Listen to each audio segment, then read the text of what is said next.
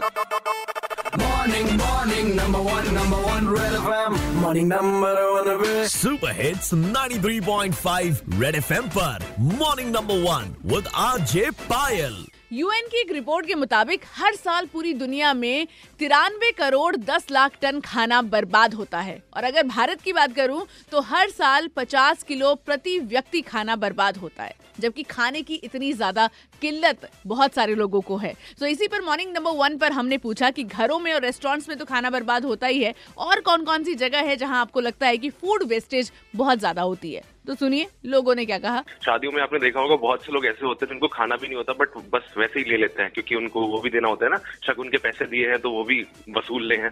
तो इस हिसाब से वो इतना ढेर सारा खाना ले लेते हैं, बाद में खा नहीं पाते और लास्ट में कोई भी शादी एंड होती है। मैंने मैक्सिमम टाइम देखा है कि बहुत सारा खाना ऐसे वेस्ट फेंका जा रहा होता है। ये जो सड़क किनारे स्ट्रीट फ़ूड वाले होते हैं या फ़ूड ट्रक वाले जो लगाए होते हैं, उनके यहाँ कभी भी क्वार्टर प्लेट आप भी कुछ लेने जाओ, उस खाने की इच्छा तो कभी क्वार्टर प्लेट नहीं मिलेगी खाने की। हमेशा हाफ़ प्लेट या फुल प्लेट कहीं कहीं तो ऐसा होता है कि हाफ़ प्लेट भी नहीं मिलती। फुल प्लेट एक आदमी लेगा तो वो पूरा खत्म नहीं कर पाता कभी। तो उससे भी जो है अपना खाना जो है बहुत वेस्टेज होता है। हाँ, हाय पायल मैं आकाश बोल रहा हूँ। हाँ और मेरे मेरे हिसाब से मैं जैसे इंस्टाग्राम या यूट्यूब में वीडियोस देखता रहता हूँ और तो मेरे हिसाब से फ़ूड वेस्टेज उसमें ज़्यादा होती है जो ये सब वीडियोस बनाते हैं क्योंकि वहाँ पे हम्म। सिर्फ़ दो लोग बैठे रहते हैं। वही इनका इशारा लग रहा है फ़ूड ब्लॉगर्स की तरफ़ है तो कल मॉर्निंग नंबर वन पर लखनऊ के एक फ़ूड ब्लॉगर से बात करेंगे और उनसे जानेंगे भी आजकल ये काफ़ी ट्रेंड में भी है क्या सचमुच में खाना बर्बाद होता है जब फ़ूड ब्लॉगिंग करते हैं ये लोग तो? Red FM morning number one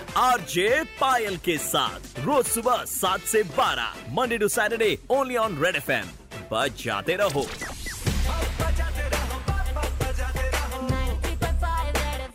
बजाते रहो।